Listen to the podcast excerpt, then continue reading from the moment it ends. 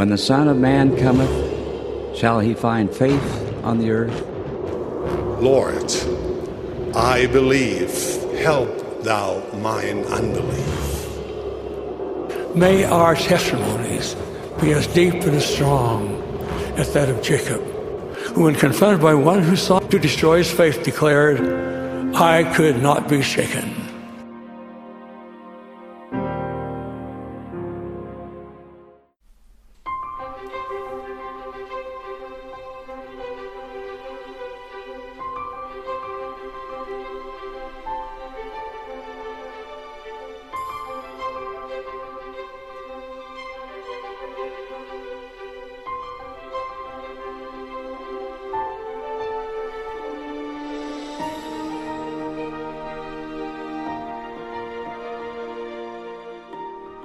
We said before that the Book of Mormon could have ended after Mormon chapter 7.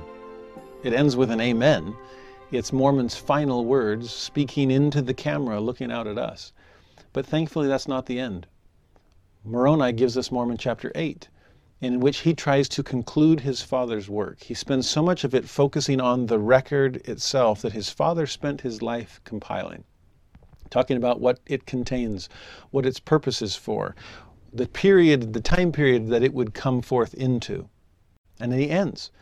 And he ends on a rough note, warning us modern readers of the sort of vengeance that hangs over us. And whether it was Moroni realizing that that might not be the best way to end the book, or perhaps it was him gratefully realizing that he was still not dead and had a chance to continue speaking. Whatever the reason, Moroni now shifts to speak more directly to us on his own behalf and not simply on behalf of his father. Mormon chapter 9 is Moroni's first attempt to conclude the Book of Mormon. Now, I say first because Moroni actually had three attempts at concluding the Book of Mormon. He tries to end it here with Mormon chapter 9. He then realizes, wait, I'm still alive. And I have these Jaredite records, and I, I feel like I should compile them and abridge them just like my father did for the Nephite records. And so he does. And he concludes the book of Ether with another attempt to close the Book of Mormon. And then he realizes, hey, I'm still alive. And there's still a few more plates. And so then he gives us the book of Moroni and finally finishes that book and finishes the entire Book of Mormon. There are actually some powerful parallels between his three attempts at concluding the Book of Mormon. And I think he ended it with the best one of all. Third time was the charm. But I love what he says in this chapter to each of us, most specifically in verse 1 to those who do not believe in Christ. You see, so much of the way he ended in chapter 8 was those who are not behaving like Christ all the pride and the materialism and the worldliness and the permissiveness and the relativism and the wickedness and the abominations and everything else. But it's almost as if he realizes wait, behavior is always an outgrowth of belief. Our actions grow out of our ideology. And so, what do they not believe that's leading them to behave in these ways? They don't know Jesus. They do not have faith in Christ no wonder they don't repent of their sins. No wonder they don't make covenants to follow Him. No wonder they aren't cleansed and confirmed by the power of the Holy Ghost, which will help them endure to the end. Isn't that what Mormon was trying to say at the end of his part of the book? It's all doctrine of Christ, fourth article of faith. Well, in this chapter, Moroni goes right back to the beginning. You who lack faith, you who do not believe in Christ, this chapter in fact, this whole book is for you. Verse 2, he tries to infuse us with a sense of urgency. Behold, will ye believe in the day of your visitation? Behold, when the Lord shall come, yea, even that great day when the earth shall be rolled together as a scroll, and the elements shall melt with fervent heat. Second coming, right? Yea, in that great day when ye shall be brought to stand before the Lamb of God. This could be second coming or judgment day his coming to you or you coming to him, either way, then will ye say that there is no God? In other words, will you only abandon atheism when agnosticism is no longer an option? It's like we saw at the beginning of 3rd Nephi. When the signs came that were so evident, so clear, so unmistakable, that there was no way to avoid perfect knowledge. But when perfect knowledge came, The time that they had had to develop faith was at an end. You can no longer believe because you can no longer disbelieve. You know. And knowledge doesn't just end agnosticism, knowledge ends faith. In fact, just yesterday, I had an amazing two hour conversation with someone I'd never met before, but who was struggling in his faith. And we talked, and as the, the, more I heard his story, and the more I realized what he was grappling with, and the more I saw the goodness of his heart, and the depths of his desires to follow Jesus Christ, and the gratitude he felt for so many aspects of the gospel, he kept using the word agnosticism, where it's just, I don't know for sure. And from my side, what I felt most strongly about by the end of our conversation was to thank him for the goodness of his heart and the honesty of his words, for his humility in recognizing the wrestle that he was engaged in, but also wanting him to realize just how well he was doing, so much better than he thought. I, I said, not to make you an offender for a word, but I agree with so much of what you said. I just need to correct one word you've used. You keep talking about agnosticism because you don't absolutely know for sure. In the scriptures, you'll never find the word agnosticism. There we find the word faith. And, brother, that's what you have. You may not be able to say you know with an absolute certainty, but I can feel the strength of your faith. You believe better than you realize. You know more than you know. What Moroni seems to be getting at in verse 2 is the day will come where your agnosticism, which again I would say your faith, is no longer a possibility. You know perfectly. Every knee has bowed, every tongue has confessed. Jesus has come. I love what Elder Maxwell once said that what an irony that the so called post Christian era will come to an end with the coming of Christ. Isn't that beautiful? And again from Luke 18:8, one of my favorite verses. What will the Lord be looking for when he returns to the earth? Will he find faith here? He didn't say, Will there be perfect knowledge? Because he knows there will be we will have an absolute certainty as to his divinity then. No way to deny it. But will he find faith? That's something we can and must develop in advance. Verse 3, he asks the obvious Then will ye longer deny the Christ? Can ye behold the Lamb of God? When you're looking at him, when you're beholding him, staring him in the face, can you really keep denying the Christ? That is a stubborn insanity, worse than whatever disbelievers are accusing the faithful of currently. Verse 3, he continues Do you suppose that ye can dwell with him under a consciousness of your guilt?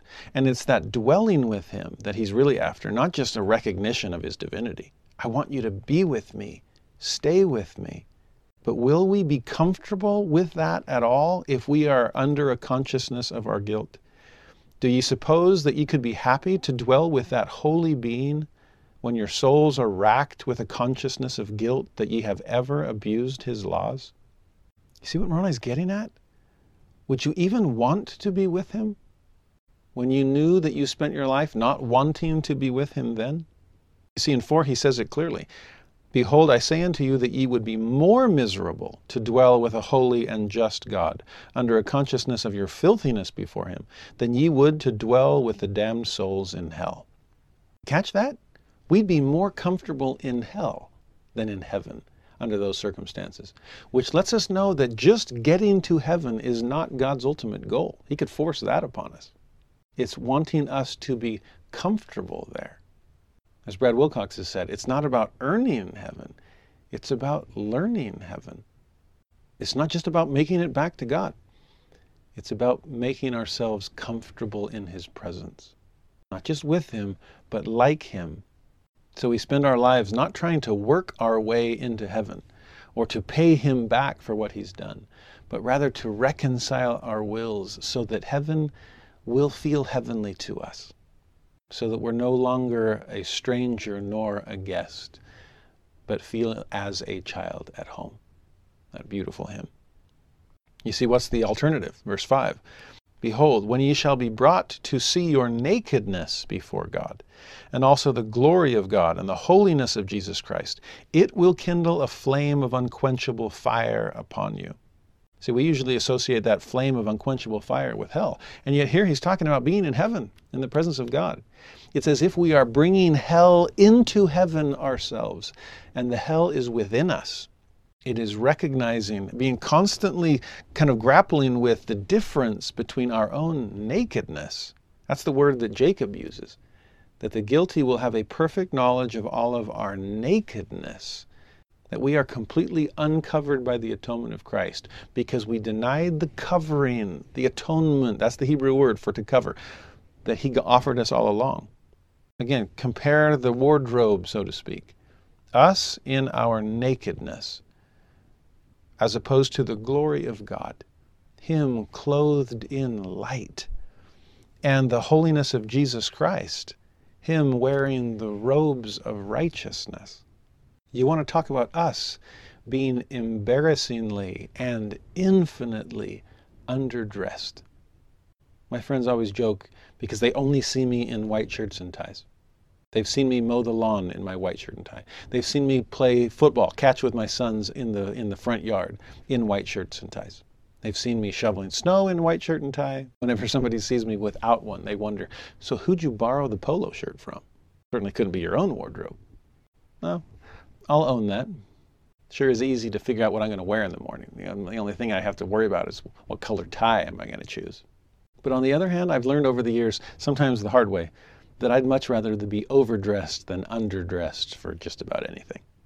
And if you've ever had an experience where you are exceedingly underdressed, when the difference, the distance between your wardrobe and everybody else's is horrifying, well, you get a little bit of sense of that unquenchable flame of fire within you. It is so uncomfortable. Well, even worse, if you've ever had one of those nightmares where you're in public and you all of a sudden realize that you are completely uncovered. You are exposed to everyone else's horrified, all seeing eye. Well, that describes what Moroni is talking about in verse 5. My own nakedness before God, that is embarrassment to an infinite degree. So, how do we change that? How do we find something to cover us? I hope that that fear, that terror of being infinitely underdressed motivates us to find some kind of covering for our nakedness. I'm always amazed that even in our holiest places, when we are covered by the atonement of Christ, we still bear a striking reminder of our own pathetic attempts to cover our own nakedness. As far as wardrobe is concerned, it's the most stark differentiation we see in sacred places. What I've tried to do to cover my own mistakes compared to what the Lord offers me in making me a coat of skins to cover my nakedness, compared to His robes of righteousness. My fig leaves are pretty pathetic. So, what hope do I have? What can I possibly do not to be found naked before the glory of God and the holiness of Christ. Well, here's what I do. Verse 6 Ye unbelieving, you who don't think you can be covered, who don't think there's any covering out there, turn ye unto the Lord. How do we say that phrase in one word? Repent. Cry mightily unto the Father in the name of Jesus, that perhaps you may be found spotless. How do we say all that in one word? repent. And as we do, we may be found spotless, pure, fair, and white. Not because of anything we did, because look how the verse ends having been cleansed, past participle. Not clean, that was never us. We were the naked ones, we were the filthy ones. And the only shot we have at becoming spotless, pure, fair, and white is if we are cleansed from our filthiness. How? He ends the verse cleansed by the blood of the Lamb at that great and last day. It's the only way you can produce a coat of skins, after all. It was not a tailor in Eden, sewing clothing of cotton or linen or silk. It was someone who had to make a sacrifice in order to provide a coat of skins, which would have cost that animal its own life's blood. Thank heaven, literally, for the blood of the Lamb. If the first six verses are addressed to those who do not believe in Jesus, the next set, from verse 7 through about verse 25, are for those who deny his spiritual gifts. The first set is for those who cannot quote the first or third articles of faith, who do not believe in the Father, Son, or Holy Ghost, who do not know that through the atonement of Christ all mankind may be saved by obedience to the laws and ordinances of the gospel. This next section is for those who cannot quote the seventh article of faith, who do not believe in prophecy and revelation and visions and the gift of tongues and interpretation of tongues, of healings, of all those incredible spiritual gifts. To those, Moroni says, I speak unto you who deny the revelations of God and say that they are done away, that there are no revelations, nor prophecies, nor gifts, nor healing, nor speaking with tongues and the interpretation of tongues. Behold, I say unto you, he that denieth these things knoweth not the gospel of Christ. Yea, he hath not read the Scriptures. If he has, he doesn't understand them. Because if you have read the Scriptures, verse 9, haven't you seen that God is the same yesterday, today, and forever? In him there is no variableness. There's not even a shadow of changing. So if God hasn't changed, and God is a God of miracles and spiritual gifts, and if you're not seeing miracles in your life or experiencing spiritual gifts, Who's changed? God or you? Verse 10 If ye have imagined up unto yourselves a God who doth vary, in whom there is a shadow of changing, then ye have imagined up unto yourselves a God who is not a God of miracles, but that is an imaginary God. Who is the real God? Verse 11 I'll show you. In fact, this whole book is full of people showing who God really is. I'll show you a God of miracles the God of Abraham, the God of Isaac, the God of Jacob, the same God who created the heavens and the earth and all things that in them are. Verse 12, He created Adam, and by Adam came the fall of man, and because of the fall of man came Jesus Christ, even the Father and the Son, and because of Jesus Christ came the redemption of man. So, verse 10, I'll show you a God of miracles. Verse 11, I'll show you a God of covenant. Verse 12, I'll show you a God of creation, fall, and atonement a God who set up those pillars of eternity upon which he paves the path to come home. Verse 13, I'll show you a God who has overcome physical and spiritual death. Here it is. Because of the redemption of man which came by Jesus Christ, they are brought back into the presence of the Lord. Yea, this is wherein all men are redeemed. This is the universal aspect of the atonement. Overcoming physical death with the resurrection, overcoming spiritual death with the judgment. He talks about both here. All men are redeemed because the death of Christ bringeth to pass the resurrection, which bringeth to pass a redemption from an endless sleep, from which sleep all men shall be awakened by the power of God, when the trump shall sound. There's the resurrection half, overcoming physical death. And they shall come forth, both small and great, and all shall stand before his bar, being redeemed and loosed from this eternal band of death, which death is a temporal death. Well, being brought to stand before his bar, that's the judgment. That overcomes the first spiritual death and then exposes us to the possibility of suffering a second spiritual death, as Samuel the Lamanite and Alma taught. That's what he gets at in verse 14. Then cometh the judgment of the Holy One upon them, and then cometh the time that he that is filthy shall be filthy still, and he that is righteous shall be righteous still. If you're happy now, you'll be happy then, and if you're unhappy now, you'll be unhappy still. So, who is this God we worship? A God who overcomes both physical and spiritual death, a God of reconciliation, a God who overcomes the fall, but also a God of restoration in the sense that Alma uses it, a God of the harvest and the law of the harvest, a God that ensures that we reap exactly what we've sown, unless, of course, we pass the management of the field to the gardener himself, who can bring wheat even from tares. That's what repentance and redemption are all about. Verse 15, he returns to a word he used back in verse 10, a word about imagination. O all ye that have imagined up unto yourselves a God who can do no miracles, I would ask of you, have all these things passed of which I have spoken? Has the end come yet? Behold, I say unto you, Nay, and God has not ceased to be a God of miracles.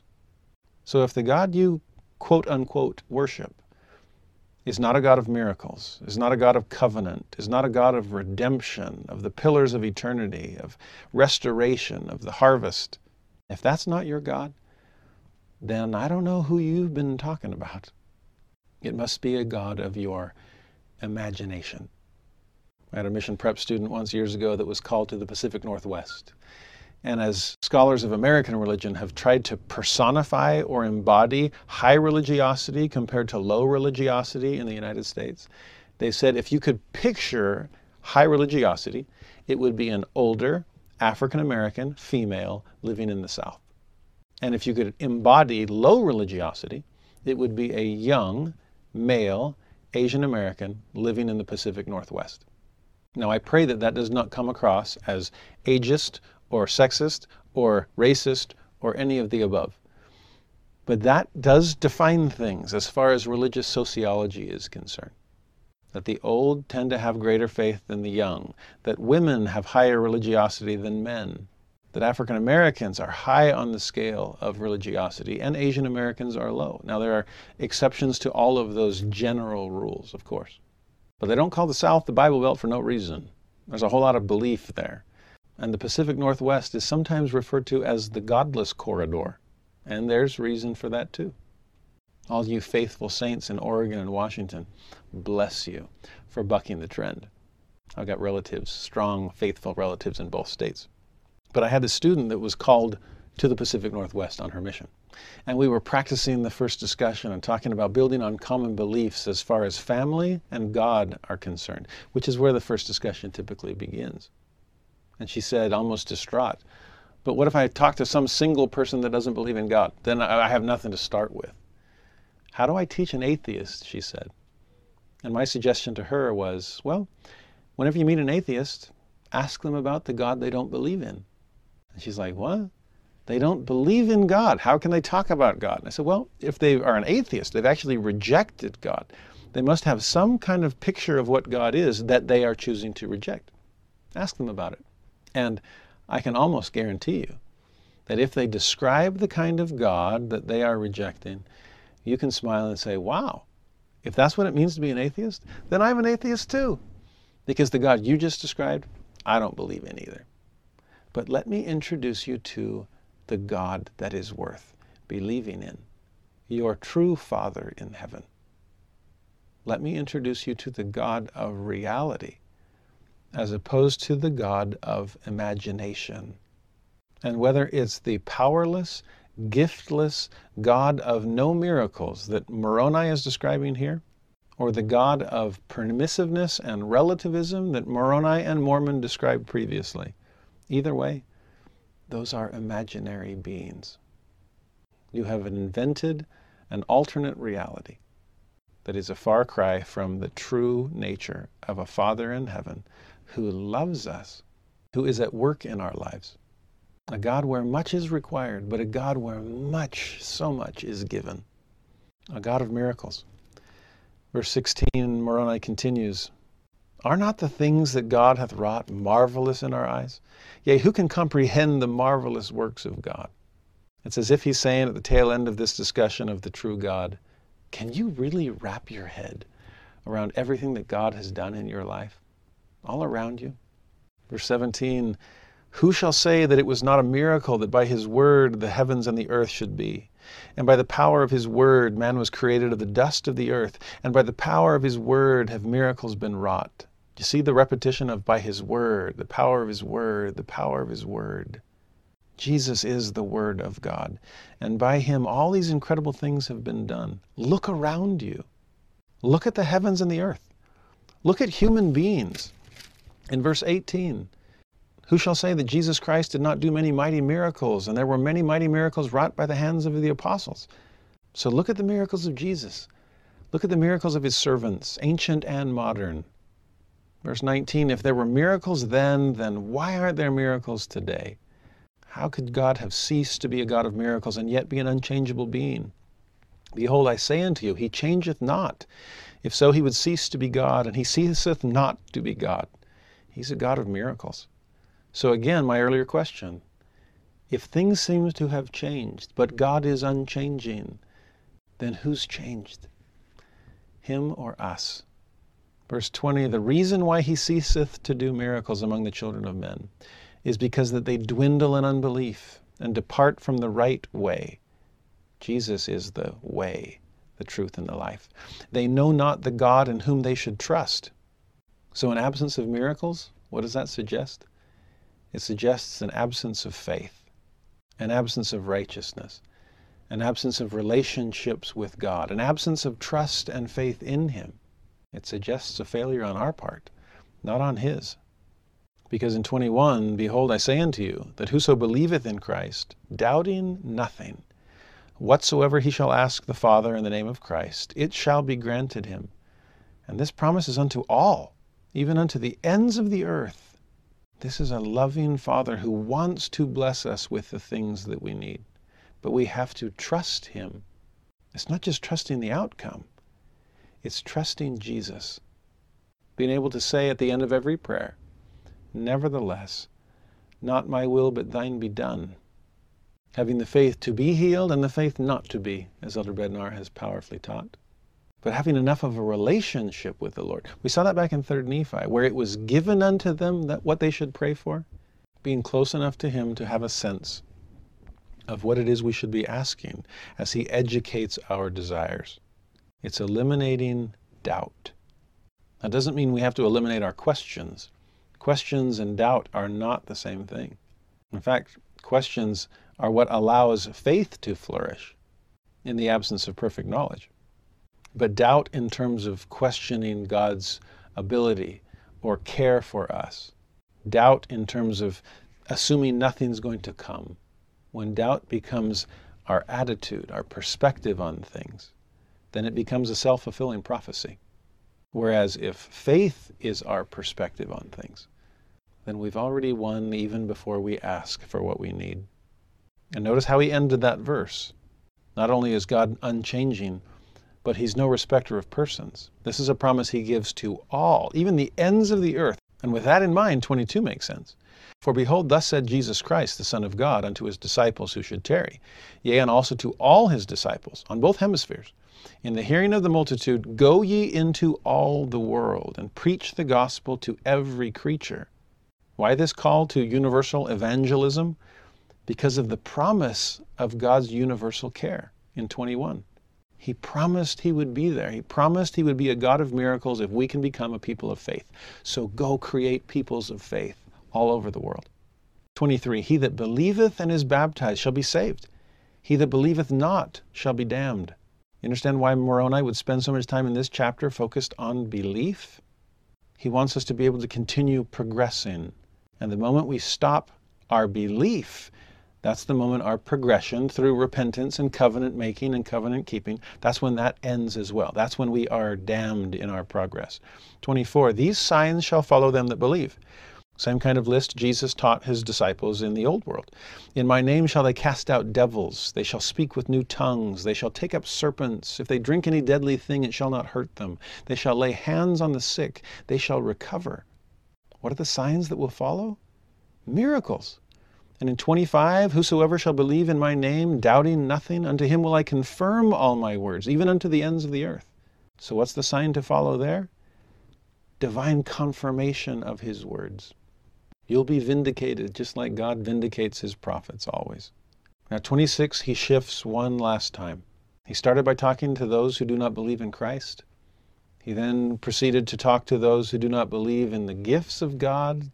And now in 26, he shifts the final time to speak to those who would deny or oppose God's works or God's word, his power or his people.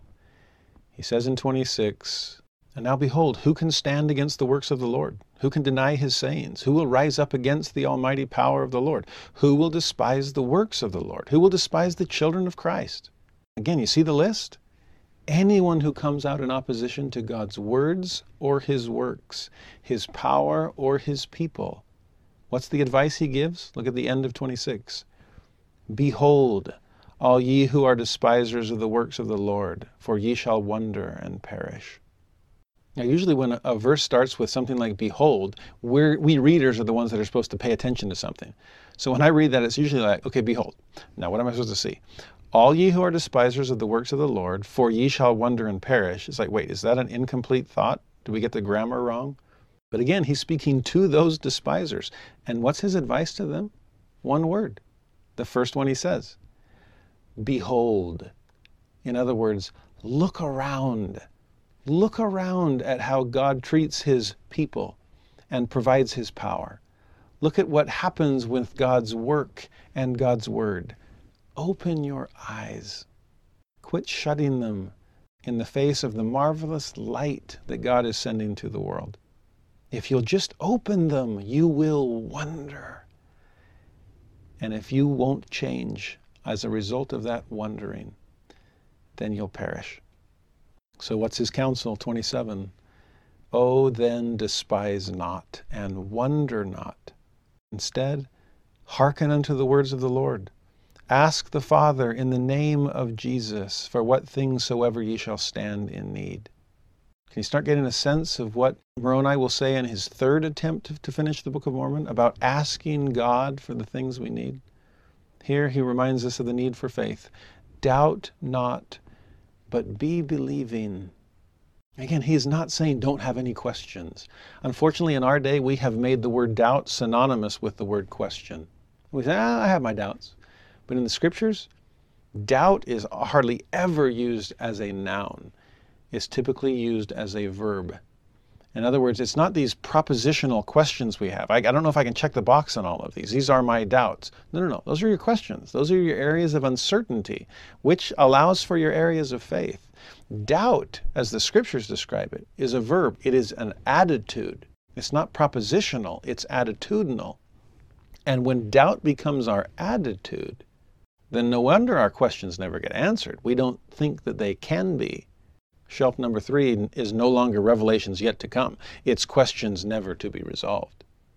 And that's the result of our attitude, which has shifted from one of faith to one of doubt. See, we don't say, these are my faiths and these are my doubts. No. These are the things I'm certain of and these are the things I'm uncertain of. Or these are my answers and these are my questions. But I approach both lists with faith, or I approach them both with doubt. What's your attitude? Here he's pleading with us to doubt not, but to be believing. It's our approach to things, it's our approach to questions or confusion.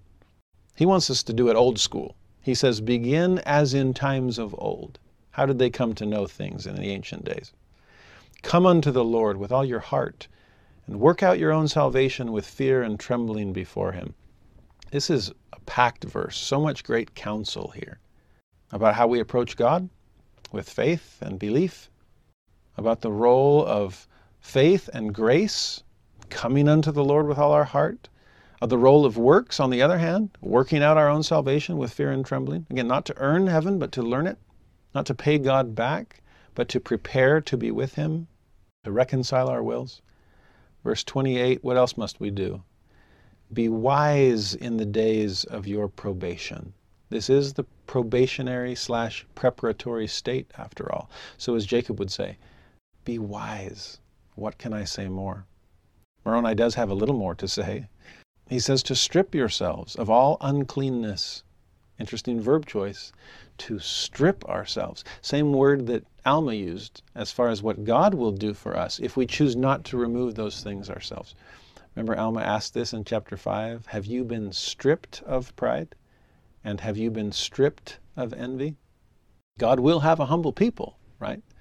You can either choose to be humble or compelled to be. In other words, you can either take off your pride or God will strip you of it. Here, he's hoping we'll do that ourselves, to strip ourselves of all uncleanness. You see, this is what Isaiah referred to as our filthy rags, which we remove to expose our nakedness, to in turn wake us up to the need for the robes of righteousness that only the Lord can provide, to strip ourselves of all uncleanness. He continues in 28 Ask not that ye may consume it on your lusts, but ask with a firmness unshaken. There's that faith. And what a beautiful adjective to describe it unshaken firmness.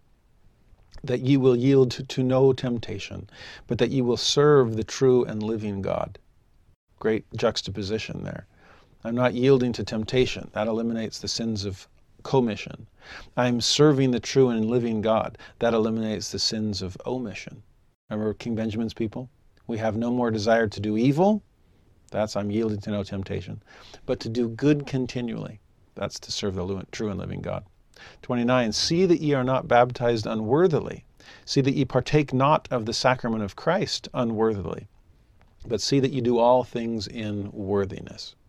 Remember when Jesus was there among the Nephites, he talked to the leaders and let them know you have to protect the sanctity of the sacraments.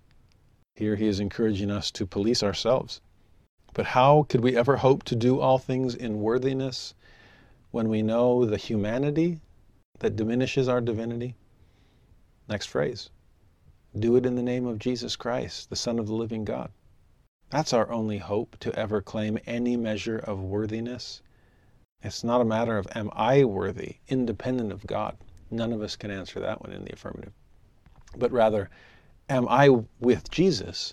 And between the two of us, are we worthy? Am I doing all that I am doing in the name of Jesus?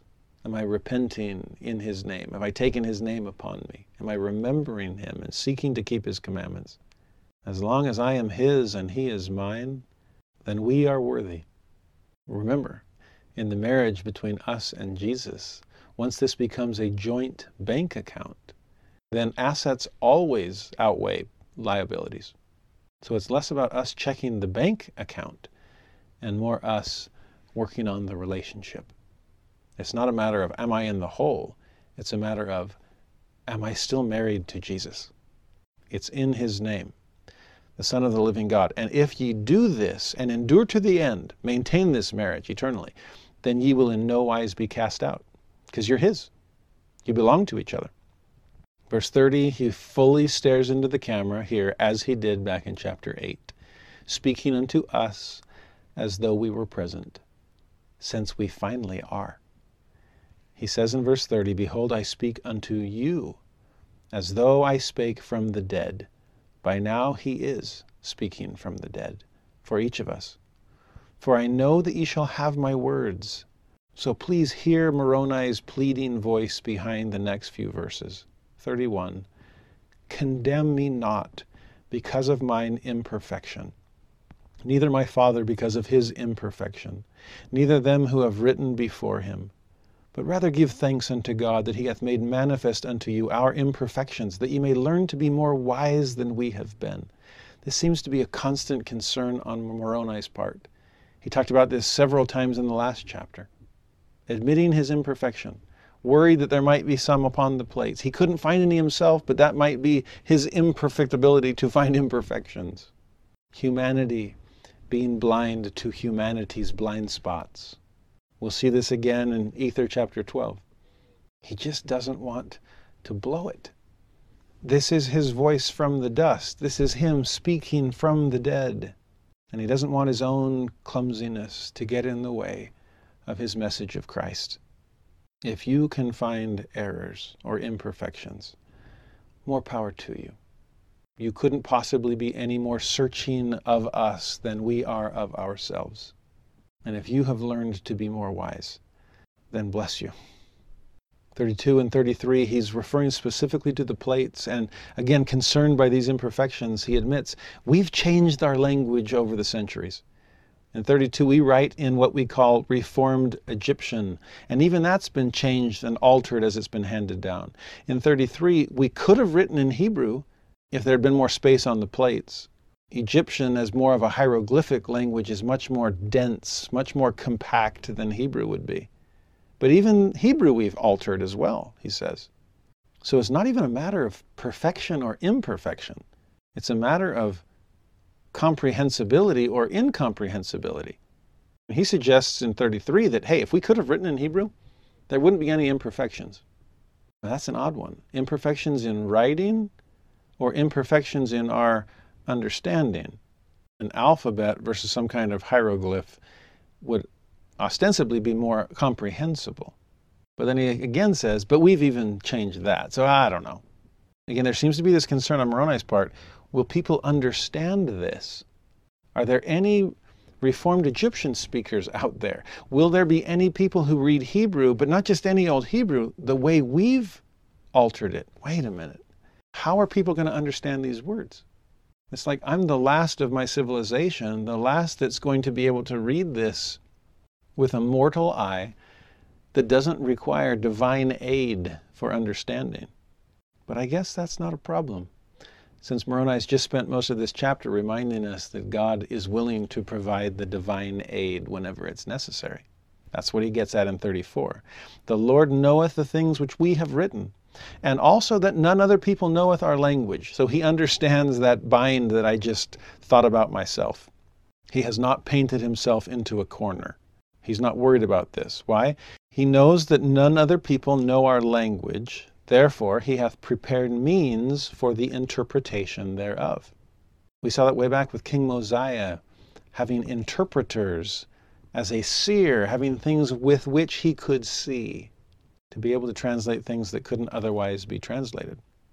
So, with that in mind, Moroni is less concerned than he was two verses earlier. It's going to be okay because God's going to be behind all this. You see what again what he's grappling with?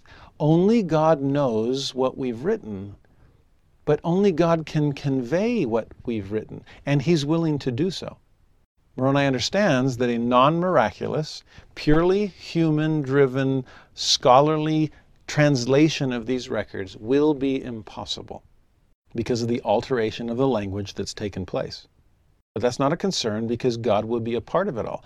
And honestly, if you think about it rationally, shouldn't he need to be?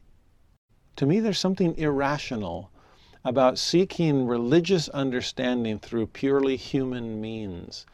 That was one of the things that always made me scratch my head at divinity school because it's like we're going to study religion through non religious lenses by and large. We're going to study divine phenomenon and try to measure them with purely human measuring tools. I mean, how else can you do it in terms of an academic study of religion? All we've got is psychology and sociology. It's really hard to measure spirituality.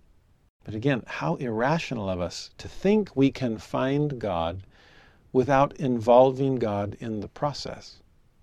I understand the irrationality there? Of trying to get to know God without coming to God along the way. This book is Scripture. It's meant to introduce us to God. And so the fact that it cannot be translated by scholarly means. Remember, the learned would say, I cannot read a sealed book. And the unlearned would say, Well, how am I going to do this? And the Lord's like, Oh, that's fine. You know you can't do it. That's what that's the difference between the unlearned and the learned. He thinks he can. You know you can't. So he won't turn to God. You know you have to. And now that you are turning to God, allow God to introduce himself. And he, so he does. Moroni then ends this first attempt to end with 35, 36, and 37, where he says, These things, the Book of Mormon, are written that we, this collective cloud of prophetic witnesses, may rid our garments of the blood of our brethren who have dwindled in unbelief. Several prophets have spoken in similar language. Jacob, I think, did it most emphatically.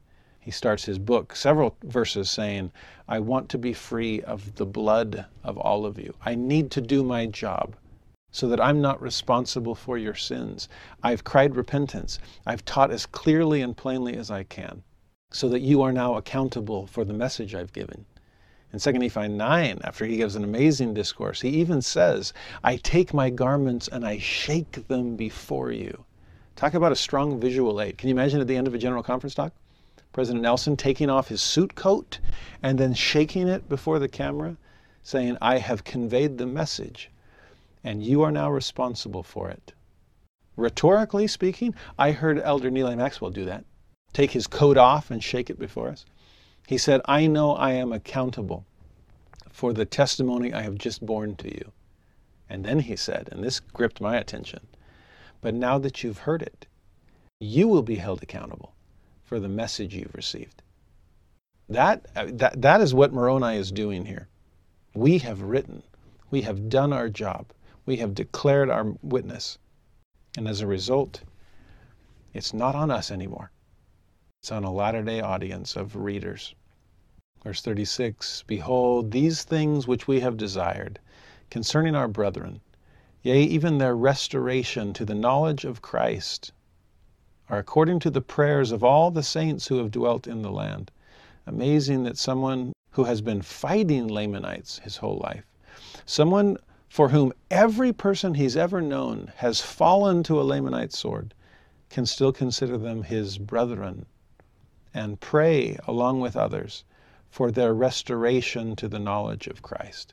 That suggests that Moroni himself had an intimate knowledge of Christ himself, to be that forgiving, to be that long suffering.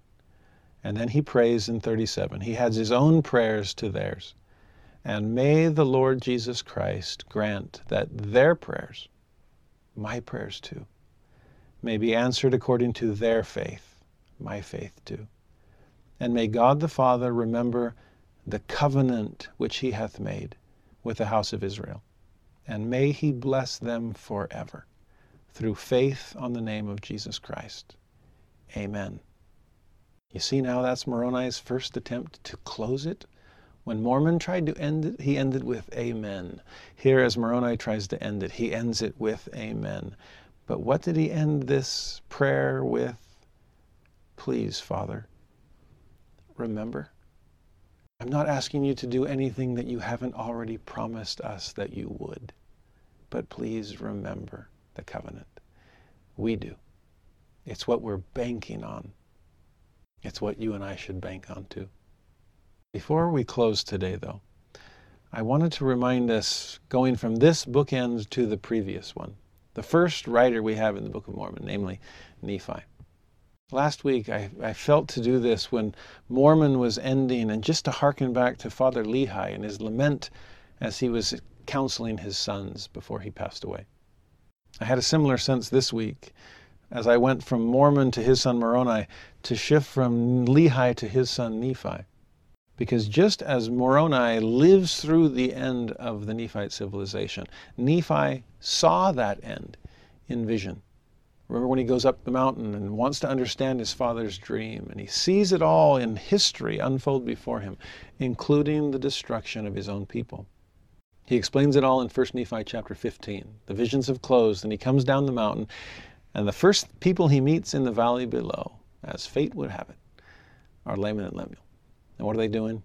They're disputing one with another over the things that Dad had talked about. Talk about coming off the mountaintop, right? And hitting rock bottom pretty quickly. But Nephi asks them, What are you guys arguing over? And they said, We don't understand what Dad was talking about. And when Nephi asked, Well, have you prayed about it? Have you inquired of the Lord? They say, No, because God doesn't answer those kinds of things to us. So here's the struggle.